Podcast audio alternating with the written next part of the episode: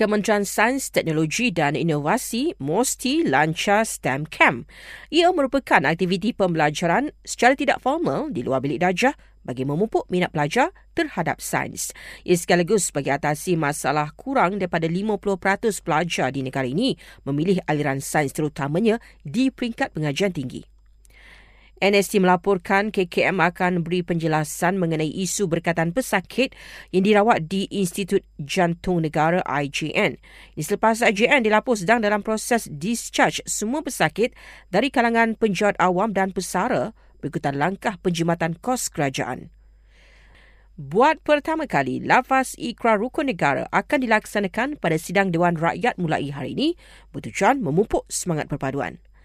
Pihak berkuasa akan ambil tindakan tegas terhadap syakat pembinaan selaku majikan yang mengabaikan pekerja asing termasuk aspek penginapan.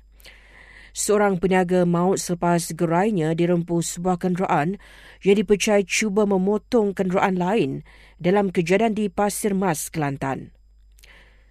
Pemeriksaan dan pemantauan polis Sarawak setakat ini mendapati tidak wujud makmal memproses dadah di negeri itu dan penyanyi terkenal Indonesia Millie Goslau akan tampilkan konsep malam graduasi. Untuk konsertnya akan berlangsung di Bukit Jadil Jun nanti.